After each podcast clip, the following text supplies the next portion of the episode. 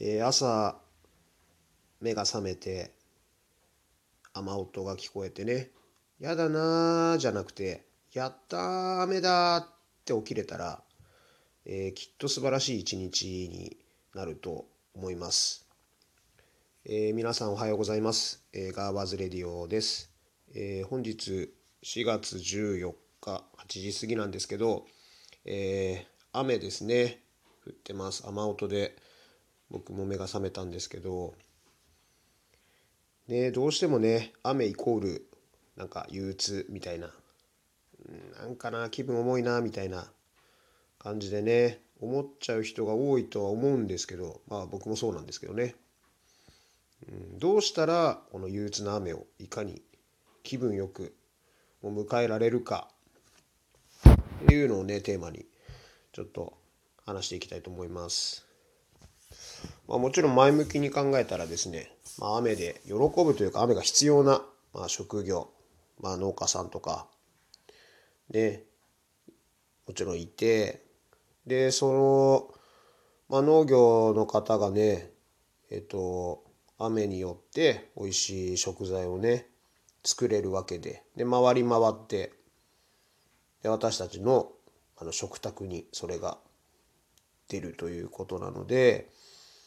あのそういうふうに考えればあ雨必要だよねっていうのは分かるんだけど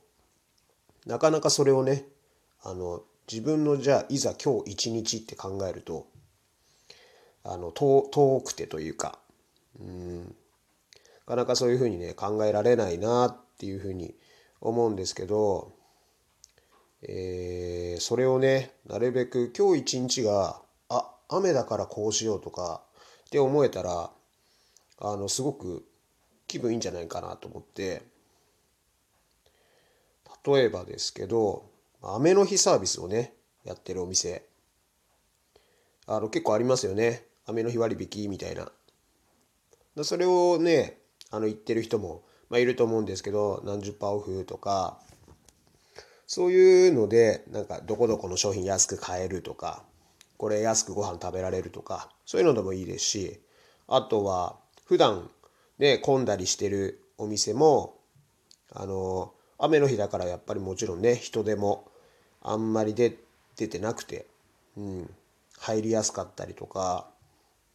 あとはそうですね。最近なんかねなんかあのカッパとかでもねなんか昔と違っておしゃれなやつとか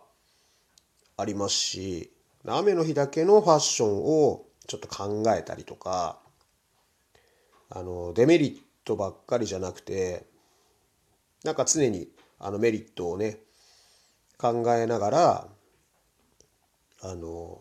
過ごしていけたらちょっと楽しいあの、まあ、雨の日も楽しく過ごせるんじゃないのかなと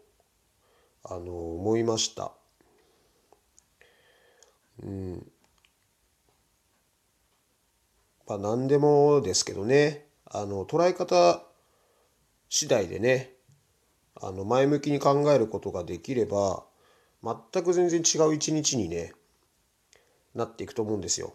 まあそれを積み重ねでね人生が変わっていくなとは思うんですけど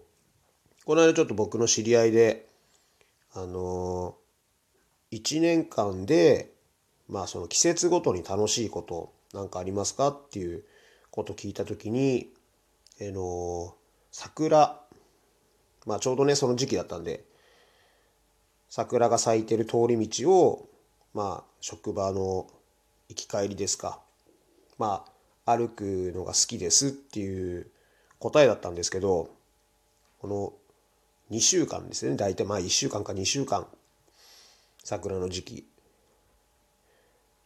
あ確かになみたいな。分かるっていう。もちろんねすごい綺麗ですしね。それでも他にありますか？って言ったら、まあ、その桜ぐらいかなっていう感じだったんで仮にそれを例えばじゃあ桜が終わってじゃあ他で夏でで秋で冬でってもちろんあのね期間は長いですけどその期間季節ごとにねあの楽しみを見つけられたらあのすごく充実した1年間になるんじゃないかなっていうふうに思ってこれからはまあ今日はね雨でもう来月からはやっぱり徐々にね雨増えて梅雨時期に